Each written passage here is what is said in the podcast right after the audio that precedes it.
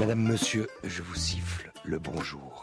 Si fort que je vous emmène aujourd'hui au bout de la carte et au bord de la Méditerranée, à la frontière franco-espagnole, dans un endroit que vous ne connaissez peut-être pas, Cerbère.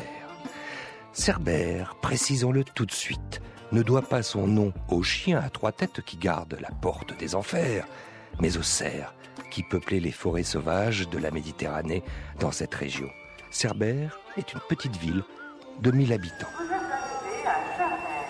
Alexandre Hérault, il existe un endroit.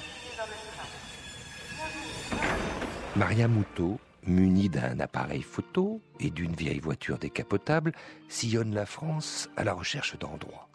Son métier, c'est d'être en charge des repérages sur des films de cinéma. Il y a quelques années, elle a connu un véritable coup de foudre pour un endroit, un vieil et majestueux hôtel qui surplombe les rails et la mer, le belvédère du rayon vert. N'ayant pas trouvé de film à y tourner, elle a réalisé une exposition, ou plutôt une installation, qui s'appelle En repérage et qui mêle texte, création sonore et photos. En repérage a été montré au festival Visa pour l'image en 2011. Et Inès Léraud, notre reporter, ensorceleuse, a eu, elle, le coup de foudre pour son travail. Quel meilleur interlocuteur que Maria pour vous faire découvrir le rayon vert, cet endroit chargé d'histoire, d'histoire de train, de gare, de guerre, de frontières, de Cerbère. Allez, c'est parti. On saute avec Inès dans la vieille décapotable de Maria et on file avec elle sur les routes à lacets de la Méditerranée jusqu'au bout de la carte, à Cerbère. Très sincèrement, je roule en décapotable parce que j'adore ça. C'est clair. Mais repérage, c'est pas inutile parce que, comme tu vois, tu es vraiment dedans. Ça offre une visibilité. je passe tellement de temps dans ma voiture qu'il faut, que il faut que ça m'amuse aussi. Et je conduis très très très très bien. On a entendu. Ah, vous photographiez en conduisant? C'est assez compliqué finalement de, s'arrêter euh, sur des petites routes de montagne au milieu de, plein de virages et tout pour, euh, pour avoir le bon axe pour la belle route. Et donc oui, c'est assez pratique de pouvoir faire des photos tout en roulant euh, au-dessus du, au du pare-brise. Mais on n'est pas censé faire ces choses-là, n'empêche. Et là, on roule sur une route à lacets, au bord de la mer. La mer est à gauche et sur notre droite, on a les vignes qui sont en pente dans des montagnes. Là, vraiment, c'est réellement une des plus belles routes de la région. La côte rocheuse entre, à partir de Collioure et jusqu'à jusqu'à Cerbère, donc jusqu'au bout. À la fois d'une beauté et d'une violence aussi euh, assez incroyable. Là, en ce moment, c'est particulièrement beau, je trouve, parce qu'on est. Les, vendanges commencent, donc on, longe les coteaux, le vignoble de Collioure et de, Banyuls. C'est les vignes euh, en espalier qui sont très très raides. C'est une c'est une côte déchiquetée, un peu rocheuse, déchiquetée. C'est une côte très travaillée par la mer, très déchiquetée, et puis, et puis réellement les montagnes tombent dans l'eau. On est, euh, au, bout des, Pyrénées, c'est les Pyrénées qui tombent, dans, la mer.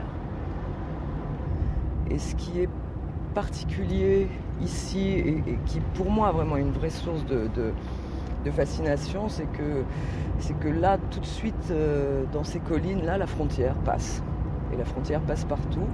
La frontière est, est, à, quelques, est à quelques kilomètres.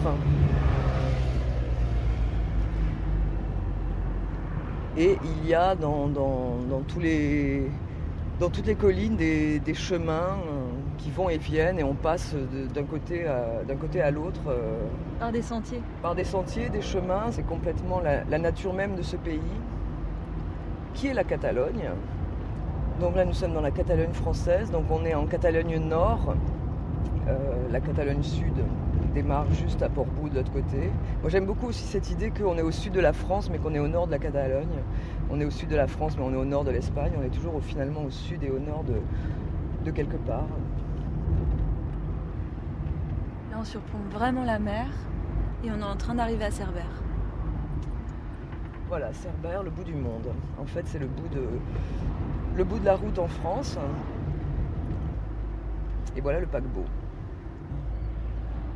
de l'arrière. Et c'est très drôle parce qu'en fait, les gens qui arrivent à Cerbère par la route, parfois ne le voient pas. Parce qu'on est exactement dans un virage où on est happé par la vue de la mer, qui est à gauche, et où on peut complètement zapper. Ce truc est en fait monumental. Et, Qui est sur la droite Qui est sur la droite et, finalement euh, qu'on ne voit pas.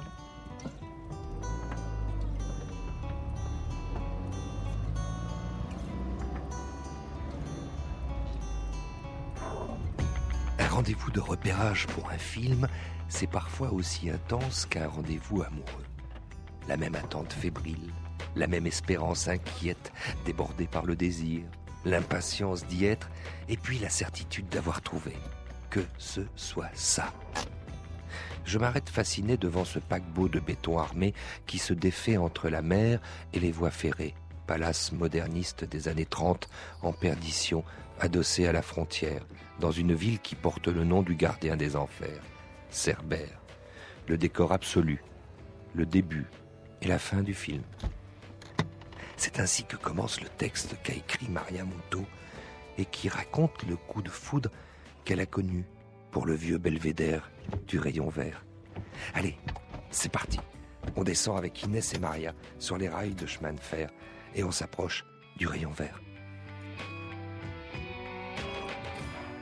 On est sur les rails de chemin de fer et dans la brume devant nous s'élève l'hôtel du Belvédère, immense, assez étroit à la base et, très haut, une trentaine de mètres, sur trois étages.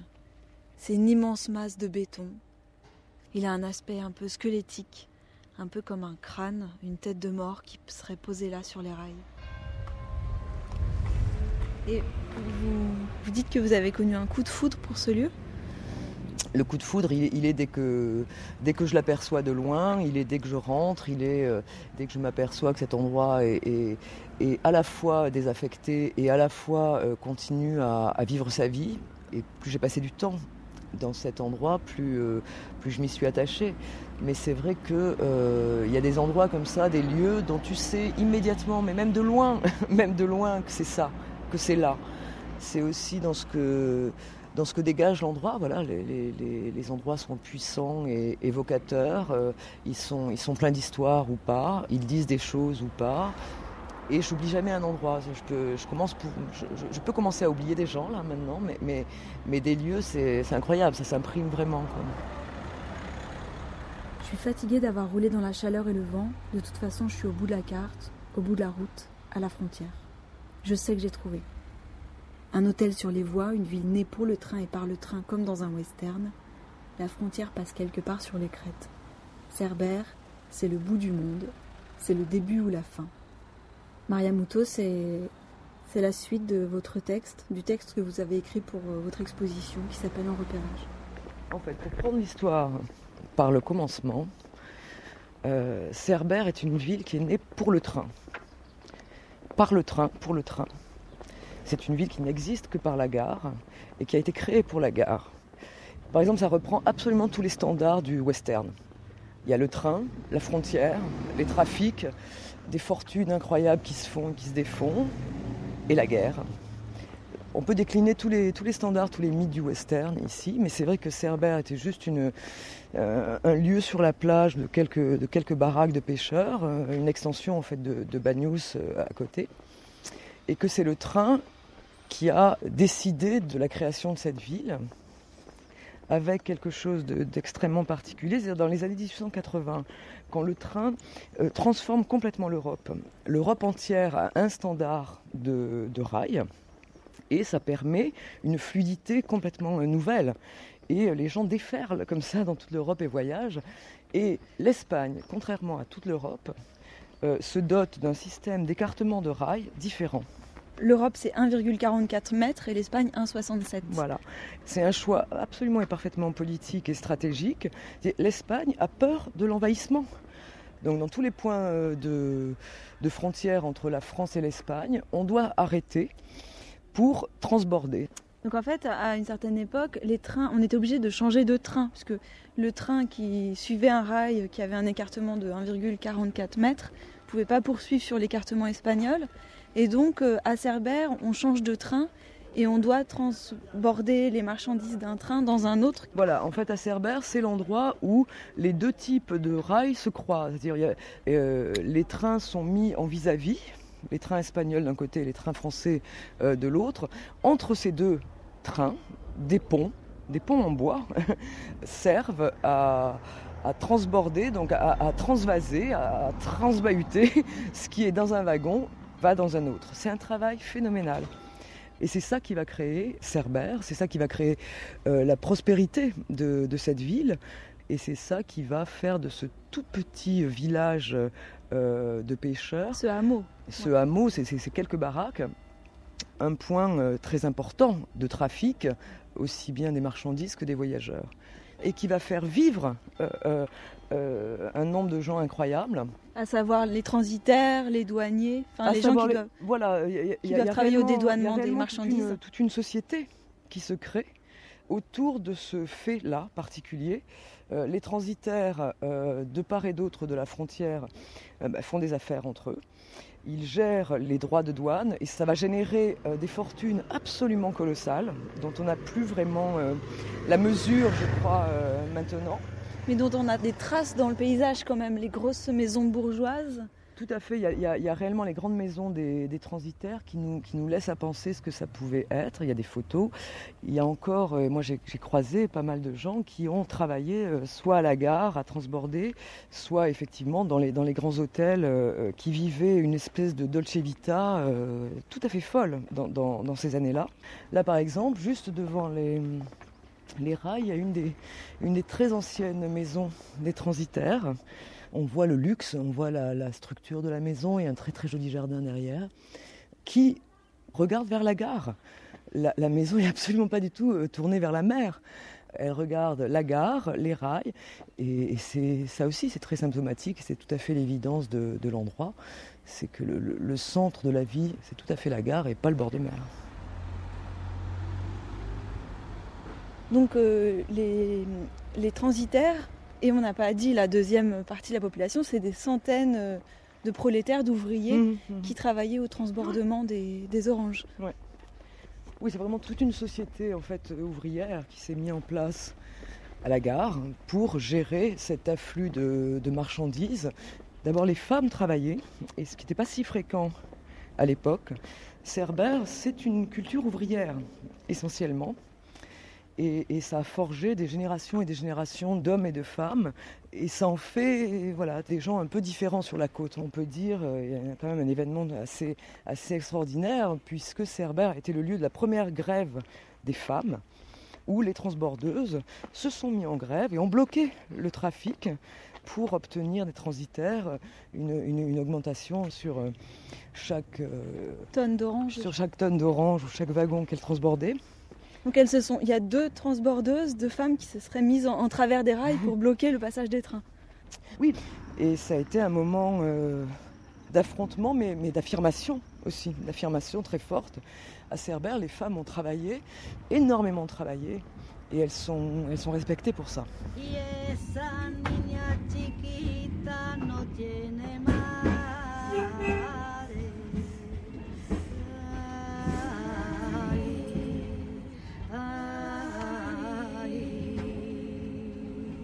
C'était très dur.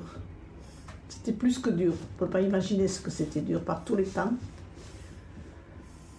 Toutes les heures, de 8h du matin, midi, de 2h à jusqu'à ce que c'était fini. Je me suis retrouvée une fois à minuit, à la messe, de minuit sonnait, et nous on allait commencer un wagon, je me rappellerai toujours, un wagon de citron qui était abîmé. Il m'a dit si tu me fais si tu me prends ce wagon avec ton équipe, on était cinq femmes à chaque fois. Hein. C'était deux sur le pont et trois qui remplissaient les coffins. J'ai dit oui, pas de problème. Elle me dit si tu le prends, tu seras payé double. C'était intéressant quand même, même si de ou pas, on est parti faire le wagon. Je ne vous dis pas quelle heure on a fini, je ne me rappelle pas, mais on a dû finir au moins à 2 heures du matin. Il n'y avait pas d'heure, il fallait finir quand vous aviez commencé pour que la rame puisse partir. Les wagons étaient accrochés les uns les autres, donc il fallait que, fallait pas laisser un au milieu. Pas fini, c'était pas possible. C'était pas facile, mais il y avait une très bonne ambiance parce que tout le monde avait besoin de travailler, donc on était content d'avoir du travail. On, estimait qu'on était payé pour le travail qu'on faisait, alors la tonne, on savait qu'une tonne c'était payé tant, et voilà. Les plus petits wagons faisaient 6 tonnes.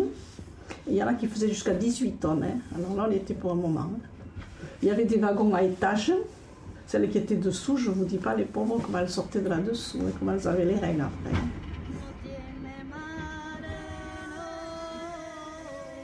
Pamplemousses, des grenades aussi. Vous savez, les grenades là, ça, c'était bon. Grenades en vrac, elles étaient, hein, les vraies grenades. Je pas, moi, j'en ai, moi, j'en ai pas transbordé. Ma mère, oui, elle a transbordé des grenades. Moi, non, que des oranges, des citrons, des mandarines. Je ne pourrais pas vous dire tout ce qui est passé par cette gare de Cerbère. C'est incroyable. Incroyable, tout ce qu'on a transbordé. On a fait vivre l'Europe hein, de l'époque. De l'époque. C'était l'époque où Cerbère était riche. Là, c'était Georgette Sanac qui racontait sa vie de transbordeuse dans les années 50, un extrait de l'installation de Maria Moutot. Installation, je vous le rappelle, qui s'appelle En repérage et qui mêle photos, sons et textes. À l'époque du transbordement, on dit qu'il flottait dans tout Cerbère un doux parfum d'orange. Mais cette époque est révolue. Dans les années 50, les ingénieurs ont mis au point une technique permettant de modifier les essieux des trains en quelques minutes afin qu'ils poursuivent leur chemin sur les rails espagnols. Cette invention est le drame de Cerbère. Elle a réduit à néant son économie et fait de cette ville un lieu isolé, désertique, presque fantomatique. Continuons notre promenade sur le chemin de fer qui s'enfonce dans de grands tunnels, sous la frontière, au pied du belvédère, du rayon vert, à Cerbère. Mesdames et messieurs les voyageurs, dans quelques instants, nous allons effectuer le changement d'essieu pour leur adaptation à l'écartement espagnol. Señores viajeros, dentro de unos momentos iniciaremos el proceso de adaptación de ejes al ancho de vía espagnol. Une des choses aussi très très très frappantes euh, à Cerbère, c'est le travail colossal qui a été effectué pour le percement des tunnels. Ces deux tunnels qui donc passent sous cette colline et vont relier euh, les deux pays. Là, on est effectivement dans les années 1892 euh, euh, et des centaines et des centaines et des centaines d'hommes sont venus travailler à ces tunnels, mais des, Polonais, des Russes, des, Italiens, des Espagnols bien sûr. Mais donc cette ville, et là on retrouve le, western, ça a commencé comme une espèce d'énormes d'énormes villes chantiers, avec des baraquements, avec, euh, avec des bordels, avec euh, toute l'ambiance d'un chantier entre hommes qui a duré quand même euh, quelques années. Et ils ont percé à la main ces deux tunnels qui vont faire le lien. Parce que chose incroyable, à Cerbère, le train a précédé la, la route. Ah ouais Il n'y avait pas de route du tout pour arriver jusqu'à Cerbère. Il y avait un chemin, un chemin caillouteux, et la mer on faisait tout aussi avec les catalanes, ces fameuses très belles euh, barques euh, à, voile latine. Donc avant même que la route soit consolidée et percée, on a percé le tunnel et le train venait à Cerbère.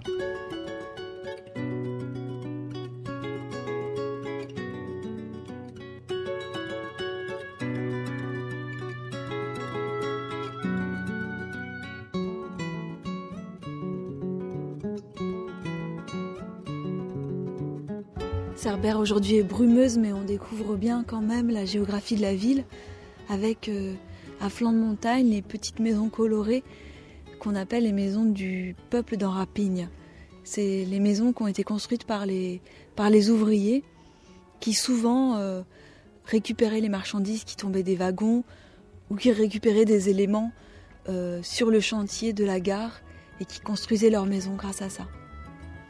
D'ailleurs, il y a vraiment cette idée que Cerbère a été divisé entre les riches et les pauvres. Et d'ailleurs, dans Cerbère, on disait qu'on voyait de quelle classe sociale provenaient les gens à leurs chaussures. On parlait des savates et des espadrilles.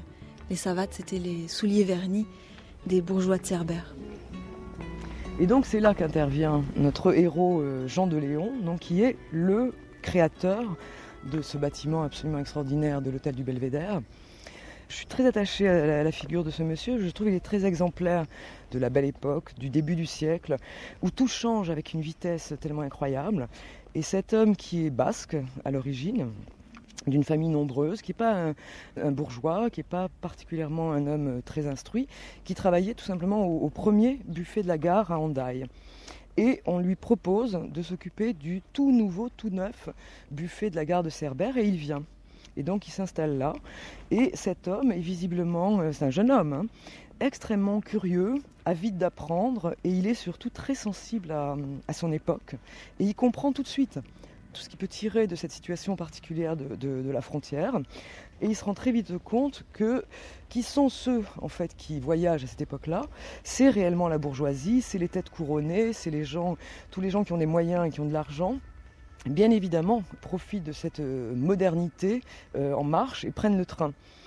Par contre, à Cerbère, pour lui, l'évidence, c'est qu'il faut absolument créer un lieu où recevoir ces gens-là et il va essayer de bâtir un casino sur la plage. Mais il n'aura jamais l'autorisation en fait de, bâtir sur la plage. On lui octroie finalement un tout petit terrain euh, en forme de triangle qui est complètement coincé entre les voies ferrées et la mer. Et il dit d'accord, il le prend. Et il se trouve que ce monsieur de Léon est très ami avec un, jeune homme, là aussi, qui est architecte, mais qui est un architecte déjà très très talentueux, parce qu'il est déjà pris de Rome, un monsieur qui s'appelle Léon Baille, et le génie absolu des deux, de Léon Bail, l'architecte, mais de Léon parce qu'il a réellement participé à, la création même hein, du bâtiment, c'est d'utiliser ce tout nouveau euh, matériau qui est le béton armé.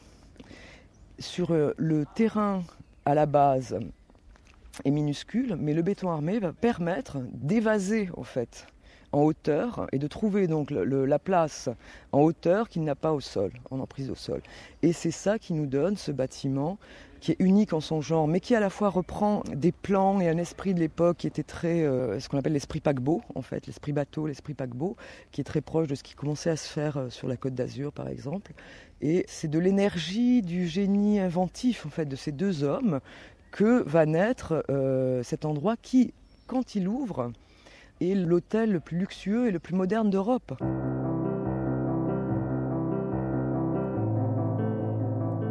Il existe un endroit à Cerbère, le belvédère du rayon vert.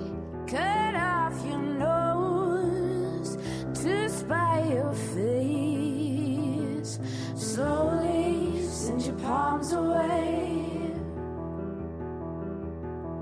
Draw fire, crawl out and seek the shade. Slowly send your palms away. A fine line will set you apart.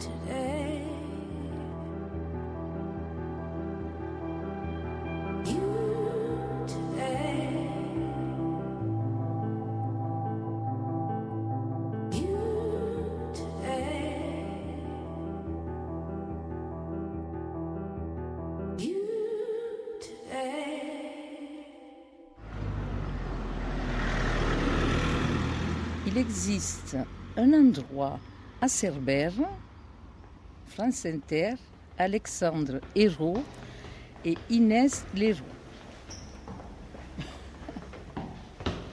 Donc quand on entre à l'intérieur, on monte un escalier de marbre blanc, gris. Et on découvre d'abord la, la salle à manger. Et là, juste, vous vous êtes dit quoi? Vous vous souvenez? Je me suis dit que je voulais tout voir et j'ai commencé à, visiter l'ensemble. Là, je vous amène euh, vers ce qui est pour moi vraiment euh, la merveille de l'endroit, la fameuse salle de cinéma du Belvédère. Voilà, moi, à chaque fois, c'est vraiment un émerveillement. Là, vraiment, c'est purement un décor. C'est les sièges en bois. Des sièges en bois euh, qui se rabattent. Moi, je vous dis, la, première fois où je suis rentrée, j'ai vu cette salle pleine. Je vois un par un euh, les, spectateurs de presque toutes les époques. Dans un lieu pareil, je pense qu'il est très facile de se laisser envahir par l'endroit et de, de l'écouter très fort et d'en avoir jusqu'à des, oui, des images, des images euh, qui se superposent. Et donc derrière nous, derrière nous là-haut, la, la, la cabine De projection. de projection. Et comme il se doit euh, à cette époque-là, maintenant, on a un parterre et on a un premier étage. Ici, ce sont des fauteuils en cuir. Là-haut, c'est des petites chaises plus spartiates. Moi, ce que je trouve très émouvant, c'est que encore aujourd'hui et maintenant, euh, le cinéma a lieu ici. Il y a le festival du rayon vert. Il y a un festival ici. de cinéma et il y, a- des projections euh, un petit peu tout le temps dans l'année. Et ça me paraît complètement magique que dans cette toute petite ville, un petit peu en, en deuil de son activité, de sa splendeur euh, passée, le cinéma finalement n'a- jamais déserté euh, Cerbère et, et n'a- jamais été interrompu. Voilà. Qu'est-ce qu'on entend?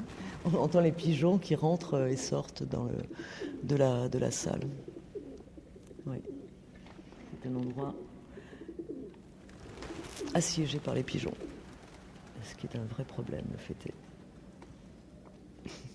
Et pour vous, il y aurait un, ré- un réalisateur qui aurait pu s'intéresser à ce lieu ici, à l'hôtel du Belvédère? Et Kubrick, à votre avis, il aurait pu être intéressé? Non, je crois que c'est pas c'est pas un endroit pour euh, pour Kubrick, non. Shining, non? Non, c'est pas c'est pas c'est pas un hôtel Shining. J'en connais des hôtels Shining, mais c'est pas c'est pas un hôtel Shining ici. Il y a, il y a- il y a- il y a quelque chose de plus, euh, je dirais, de plus euh, européen, on va dire. Et le dernier tango à Paris? Mais c'est pas le seul. J'ai- Effectivement, c'était c'était finalement très amusant et très surprenant qu'au fur et à mesure de l'installation et au fur et à mesure que je bâtissais la, la bande son de l'expo, ce qui me venait, c'était des extraits de euh, d'Hiroshima mon amour ou du dernier tango à Paris ou euh, le début de la bande son, c'est la voix de François Truffaut dans La nuit américaine. Et tout ça se mélange avec les sons de la gare et du train et de tous les souffles des wagons et des locomotives et des sons de l'hôtel et, des sons de la guerre et des poèmes de, Machado. Là, on lance la, la bande-son que vous avez euh, créée pour euh, votre installation.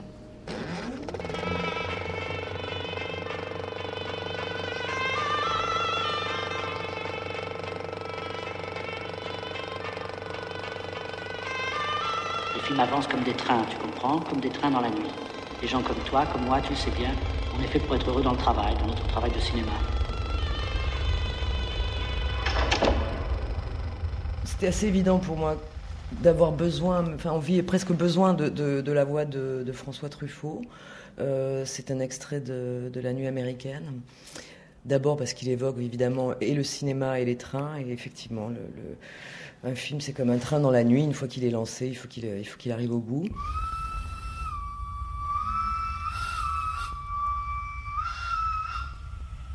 sont réellement le cinéma et, et le train, euh, pour moi, c'est la même chose. Je suis complètement folle des trains et des gares parce que c'est cet endroit de, de l'errance, du moment un peu suspendu, des départs, des...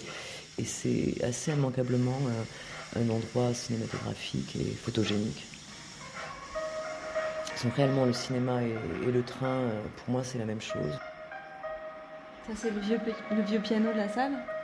C'est le vieux piano qui est dans la salle de, qui est dans la salle de restaurant. Oh là, Ah, on les voit, les pigeons. Par un trou dans le plafond, on les voit. Ici, ça donne sur la mer, en plus. Les Il y a des fenêtres, c'est rare, des fenêtres dans une salle de on a cinéma. un cinéma qui donne réellement sur la mer, quasiment euh, 360 degrés, et de l'autre côté, on a euh, ces fameuses euh, fenêtres qui donnent pile sur la voie ferrée. De temps en temps, soudain, il y a un bruit de qui déferle, et c'est, euh, il y a parfois encore de très très très longs convois de marchandises en fait sur, sur cette voie. Mais euh, voilà, ça peut scander comme ça le film. Le train qu'on entend. Le train qu'on- qui est en train de passer là, juste là. Et c'est curieusement pas si gênant. Ça s'intègre, on est là. Euh, De toute façon, le train habite ici, hein, c'est clair. Euh, L'endroit est fait pour le train, et, et le train est dans le cinéma, et c'est pas gênant.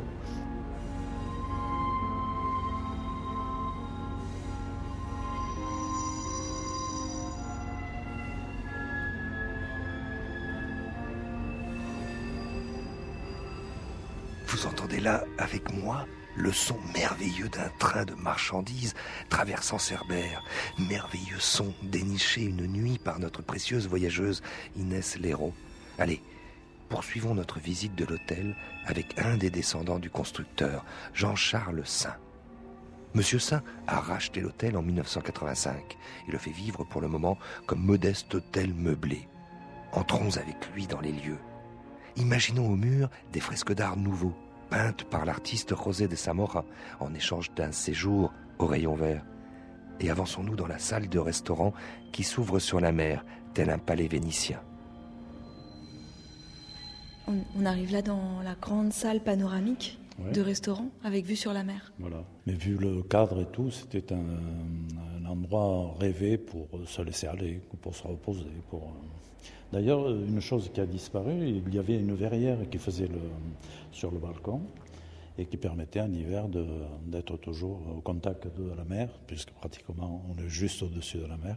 Et donc on pouvait aller sur le balcon en hiver. Il y avait une verrière voilà, il y qui avait verrière protégeait. ouais, euh, qui protégeait déjà la tramontane et, et du froid. C'était très luxueux comme endroit. Oui, à l'époque, oui, c'était. D'ailleurs, mon arrière-grand-père l'avait voulu comme ça. Alors bon, les personnes qui venaient ici, euh, d'ailleurs, la, raison pour laquelle il avait fait ce- cet établissement, c'était les gens qui attendaient en gare euh, l'obtention d'un visa pour continuer sur le- l'Espagne. Et parmi ces gens-là, évidemment, c'était des gens qui étaient assez aisés, quoi. hein. C'était des, princes, euh, des dirigeants de pays, des, des chansonniers, des orchestres, des, Des artistes. artistes de cinéma. C'était un lieu déjà apprécié à l'époque. euh, Et cette période faste de l'hôtel, elle a duré combien de temps alors, la- la- Cette période faste va durer jusqu'en 1936, l'année où la, la guerre euh, civile en Espagne se déclenche. Donc elle va durer que 4 ans alors, parce que Euh, l'hôtel est construit à voilà, 32. Voilà. Ça va être pire en 39, au moment de la retirade. Et ça va se compléter par euh, l'occupation des lieux par les Allemands à partir de 41, où ils vont rester ici jusqu'en 44. hein, voilà. Et après, l'hôtel va continuer euh, toujours en location de chambres, mais bon, c'est moins euh, luxueux, quoi. Ça, devient un hôtel un peu plus classique. hein. Et mon souhait, d'ailleurs, c'est de, de remettre cet établissement comme il était auparavant. C'est de le refaire revivre avec le charme euh, de l'époque. Et alors vous, Monsieur Saint, vous êtes l'arrière-petit-fils Ouais. de Monsieur, Monsieur de Lyon qui a construit cet établissement. Ouais. Et vous étiez le seul de la famille à tenir à cet hôtel? Euh, oui, oui, oui. Les autres. euh, ben, C'est-à-dire qu'en 85, quand j'en ai fait l'acquisition, on m'a demandé si je n'étais pas fada. Alors j'aurais dit que c'était possible, mais qui verrait par la suite. Il faut dire qu'à cette époque-là, beaucoup pensaient euh, que ce bâtiment était appelé à disparaître. Il y en a beaucoup qui euh, euh, interprètent mal l'architecture, ou du moins qui la connaissent euh, assez mal. Parce que cette, bâtisse, ça a été la première bâtisse en, béton armé moulé qui, a été construite au monde. Quoi. C'est au point de vue architecture, c'est un. C'est bon. La salle de cinéma, vous y alliez? Ah oui, oui. La salle de cinéma, euh, elle a marqué beaucoup de gens d'ailleurs, cette salle de cinéma, parce qu'il s'y passait beaucoup de choses. Ça, permettait de faire des choses à l'abri de, la vue des parents. Il y a d'ailleurs un endroit, euh, sous les gradins du balcon, où on pouvait, il y avait une petite porte, on pouvait s'infiltrer en, dessous des gradins. hein, voilà. Ça pouvait se passer très bien.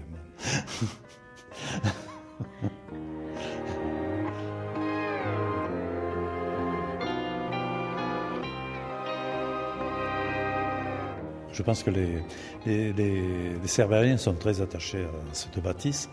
J'ai toujours euh, considéré que cette bâtisse appartenait à, à tout le monde. Parce que justement, elle marque la mémoire du village. quoi. Mm. Josette Sanac, extrait de l'exposition En repérage de Maria Moutot. Et on allait faire les 400 coups au belvédère qui était libre, qui était, il n'y avait rien. Ah ça c'était notre, fallait grimper mais ça fait rien, c'était quelque chose hein, le cinéma. ça arrivait dix ans après mais moi j'ai rêvé. Hein. Alors le cinéma ça marchait. Ça c'était, mais il n'y avait pas que le cinéma, il y avait aussi des pièces de théâtre, euh, etc., etc. Elle était très très belle. Vous auriez vu les cuivres, comme ça brillait. C'était magnifique, magnifique. Et à la gare, quand euh, euh, quand il y avait par exemple un orchestre, je me rappelle l'orchestre, euh, il y avait l'orchestre Colonne. Quand il passait à la gare, c'est comme s'il franchissait, vous savez, l'équateur. Il jouait. Il descendait sur le quai de la gare, il jouait. C'était magnifique.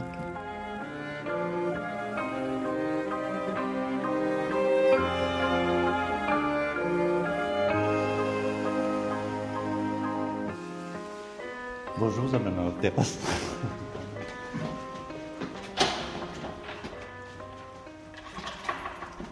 Alors là, c'est un escalier en béton qui nous emmène sous, les, sous le toit.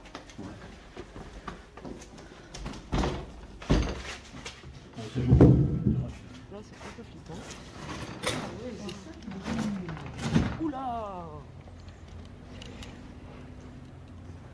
C'est normal qu'il y ait quelqu'un derrière nous? Je dis ça, je dis rien. Monsieur. Ah no no now no. At uh, half past three, uh, half past three. I come back. Yes, uh, yes. 3:30? you come back. Okay. Yeah. Il y a des gens du monde entier qui viennent voir votre hôtel. Oui, oui, oui, c'est. On a toujours été fréquenté par des, des Argentins, par des Suisses allemands surtout, parce qu'ils connaissent et qui sont intéressés par des manifestations même dans cet établissement. Et donc à l'époque, il est dit qu'on jouait au tennis sur cette euh, terrasse. On est en plein ciel, à la fois dans le ciel et, dans la- et sur la mer, et on peut jouer au tennis. Et il y aurait eu aussi des projections de films la nuit. En et plein ça, air. ça, ça m'enchante plus que tout, je dois dire. Et on peut voir sur les anciennes photos les, les poteaux qui faisaient le tour de la bâtisse pour éviter que les, évidemment, les mauvais joueurs perdent trop de balles. Et vous avez imaginé euh, quelle scène de film aurait pu être tournée sur cette terrasse? Euh, je pense que curieusement, cet endroit est tellement fort qu'il résiste. Qu'il résiste au cinéma, qu'il résiste à, la fiction, parce qu'il est déjà lui-même tellement puissant. Mais c'est indéniablement un endroit qui appelle, euh, qui appelle la fiction. Moi, j'ai pu le définir comme un fantôme encombrant. C'est vrai que finalement, ici, personne ne sait trop bien quoi faire de ce lieu, et à la fois, il, il prend beaucoup de place. Donc c'est un, c'est un endroit qui parle, mais, mais c'est aussi un endroit qui peut faire peur. hein. C'est un endroit qui fait peur à pas mal de gens, c'est un endroit qui met les gens mal à l'aise aussi. voilà, il est très monumental, il est, il est incontournable. On va rejoindre Monsieur Saint, qui est en train de regarder par-dessus bord. Voilà. C'est- Ça fait combien de hauteur? Là, on est à 25 mètres. C'est un- bon, si on tombe, on remonte pas, en principe. Là où moi je peux estimer par exemple que c'est un pur décor de cinéma, c'est que dans un seul et même plan, tu peux raconter absolument toute l'histoire. Donc là voilà, on est juste devant les, deux, les deux bouches comme ça du tunnel qui s'enfonce sous la frontière, enfin sous, sous la colline et qui fait frontière. En fait la frontière passe dans le tunnel. Dès que j'ai appris, dès qu'on m'a raconté l'histoire, qui est que pendant la, la retirade, donc à partir du moment où, en fait, janvier 39, Barcelone tombe. C'est la fin de la guerre d'Espagne et c'est vraiment l'avancée des franquistes jusqu'en Catalogne. C'est des combats absolument effroyables. Une, immense partie de la population va fuir à pied les combats et se réfugier du côté français. Donc la frontière, effectivement, est le lieu de l'espoir et donc là, exactement là où on est, on peut imaginer des hordes de gens qui sortent du noir, comme ça, qui sortent des ténèbres. Euh, moi, je sais que la première fois où je me suis trouvée là, exactement là où on est, je les ai vus. Et je ne peux pas être là sans, sans toujours les voir. À la fois, voilà, on est devant, devant des rails et des tunnels, qui, des, des rails qui s'enfoncent dans des tunnels. C'est relativement banal. Et moi, ça me fracasse complètement. Ça me, bouleverse vraiment, d'autant plus que euh, l'accueil des réfugiés espagnols euh, par l'État français est quelque chose de très ambigu. Il y a eu un accueil réel et un dévouement réel de la part des populations euh, catalanes, françaises. Ici, on a des images qui nous montrent le buffet de la gare de, de Cerbère bourré à craquer de femmes, d'enfants qui sont nourris par la municipalité, qui sont nourris par les gens de la gare, qui sont nourris par les transbordeuses. On a aussi, et de façon avérée, le cauchemar des hommes euh, qui ont été euh, fouillés, désarmés, internés. On a le, souvenir de camps d'internement sur les plages, qui sont nos, belles plages de l'été ici à, à Argelès, à Saint-Cyprien. Et donc ces gens ont marché euh, le long des rails et ont traversé Cerbère, ces réfugiés espagnols. La route était envahie, encombrée de véhicules. Les gens étaient à pied, un flot de 450 à 500 000 personnes, en réellement en quelques jours, en très peu de temps. En hiver, il fait extrêmement froid. Les gens sont morts euh, sur la plage à Argelès du typhus et de la dysenterie. Les gens sont morts de froid dans les points frontières de la montagne. Ça a réellement imprimé, marqué et les gens et les lieux dans toute cette partie-là de la frontière. Antonio Machado, poète espagnol, passe la frontière à pied à Portbou en février sous la pluie. À Cerbère, il dort dans un wagon désaffecté.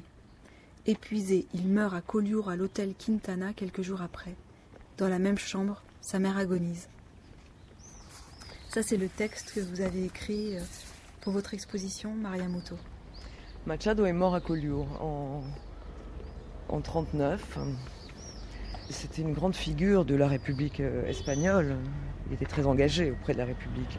Il était déjà très célèbre et très connu. C'est un des plus grands poètes espagnols de son époque avec Lorca. C'est réellement euh, une, tristesse terrible. Et à la fois, il est mort en, en terre catalane, il est mort à la mer. euh, et il est enterré ici dans le petit cimetière de Collioure. J'aime beaucoup cet endroit. Il est à la fois complètement doux, il est en pleine ville, il est, il est au cœur même de, de Collioure. Et on a ces immenses grands cyprès qui veillent sur la, la tombe de Machado et, et de sa mère, Ana Ruiz. Caminando no hay camino, se hace camino al andar. El camino y nada más. Voilà, il dit que voyageur, il n'y a pas de chemin, le chemin se fait en marchant. C'est un poème de Machado. C'est l'un des poèmes les plus, les plus célèbres de, de Machado. Caminando no hay camino. Et vous avez utilisé ce poème dans la bande son que vous avez fait pour votre installation? J'ai une amie euh, euh, d'Amérique du Sud, en fait, qui, qui a- qui m'a fait le grand plaisir de lire certains des poètes de Machado et de les murmurer à peine. Et, j'aime beaucoup ça dans la, dans la BO de l'expo. de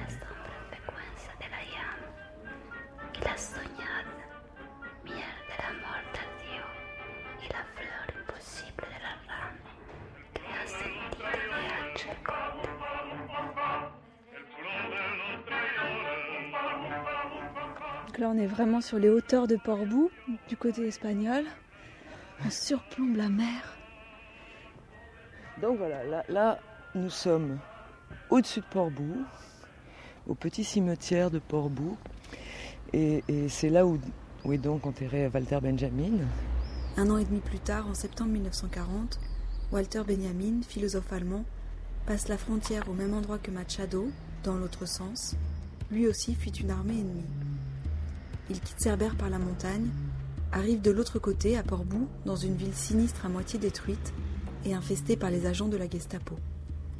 Il se tue le soir même dans sa chambre d'hôtel, plutôt que de repartir vers la France, quand il apprend que l'autorisation de traverser l'Espagne lui est refusée par la Guardia Civile. On n'a jamais retrouvé le sac contenant son dernier manuscrit. C'est vrai, vous voudriez être enterré ici? Je trouve que c'est un bel endroit où rester, oui. Et donc voilà la tombe de, de Walter Benjamin. C'est un grand rocher. Un grand rocher qui domine la mer. Qui était parsemé de cailloux, de galets. Parce qu'il était juif et que dans la, dans la tradition juive, on, on salue et on célèbre le fait qu'on est, qu'on est venu là en posant un petit caillou par-dessus les autres petits cailloux sur la tombe. C'est un, un lieu où il y a l'esprit.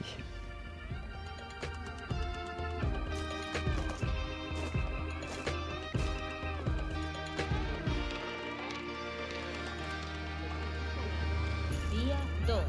És a punt de sortir. Regional. Destino Cerbere. Estacionado en Vía 2.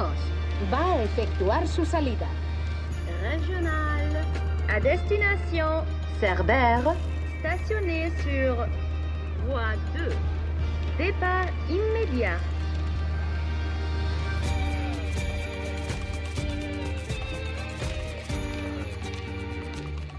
Maria est partie. La nuit est tombée. J'ai bien cru que j'allais dormir seule dans l'immense hôtel du Belvédère. Mais en fait, non. Il y a un couple qui est venu passer la nuit ici.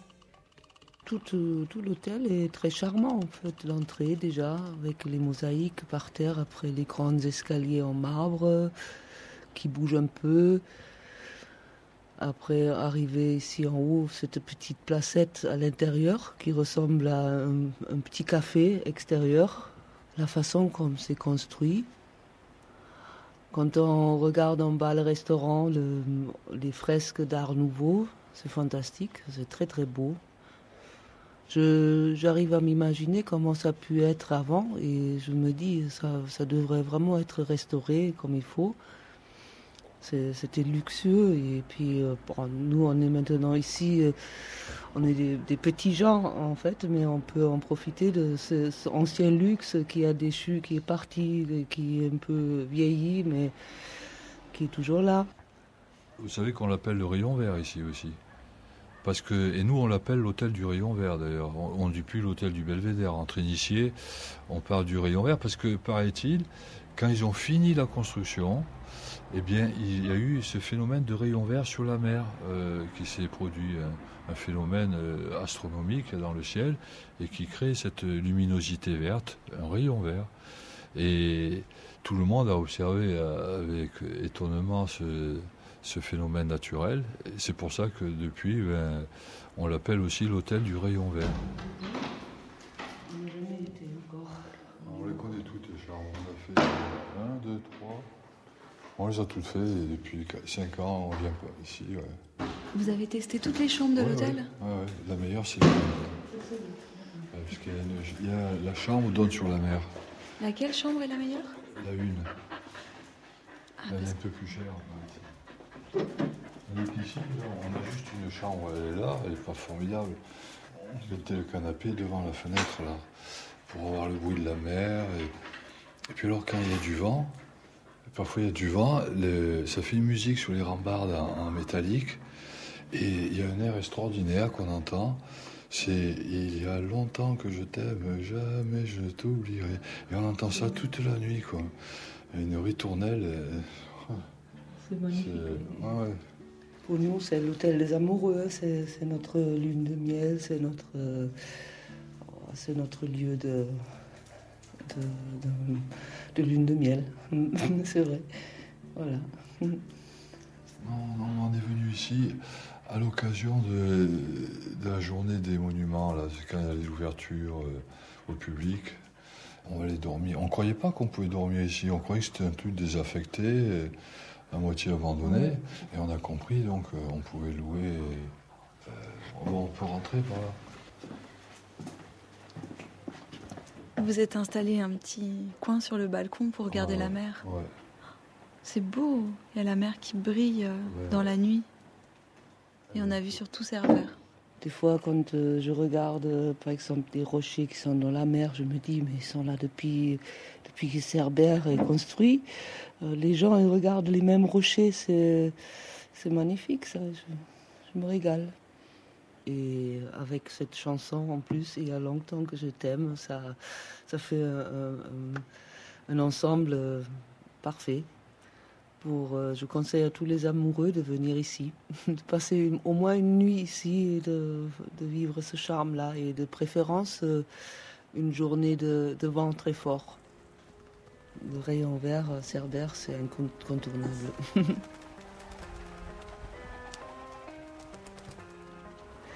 et on y reviendra toujours.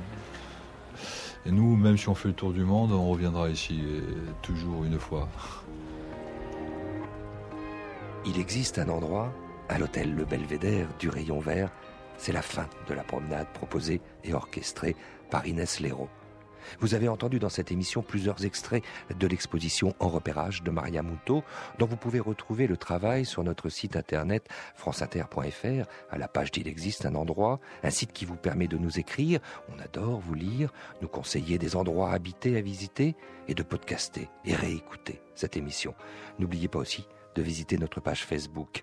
Si vous voulez découvrir la merveilleuse salle de cinéma de l'hôtel du Rayon Vert, là où habite le train, rendez-vous ce soir à Cerbère où se termine la neuvième édition de l'excellent festival de cinéma Le Rayon Vert, les trobades cinématographiques. Un grand merci à Maria Moutot et à son ingénieur du son Mario Touéman, aux organisateurs du festival du Rayon Vert, Patrick Viré et Anne Bérou, mais aussi bien sûr à Monsieur Saint, le propriétaire de l'hôtel, et à tous les Cerbériens qui nous ont aidés, Régis et Michel Perricot, sans oublier Yvette Gros. Il existe un endroit attaché d'émissions, Claire Destacan, programmation musicale, Djoubaka, mixage, Julien Dumont, une réalisation d'Anne Kobilac. Un reportage aujourd'hui proposé par Inès Léraud.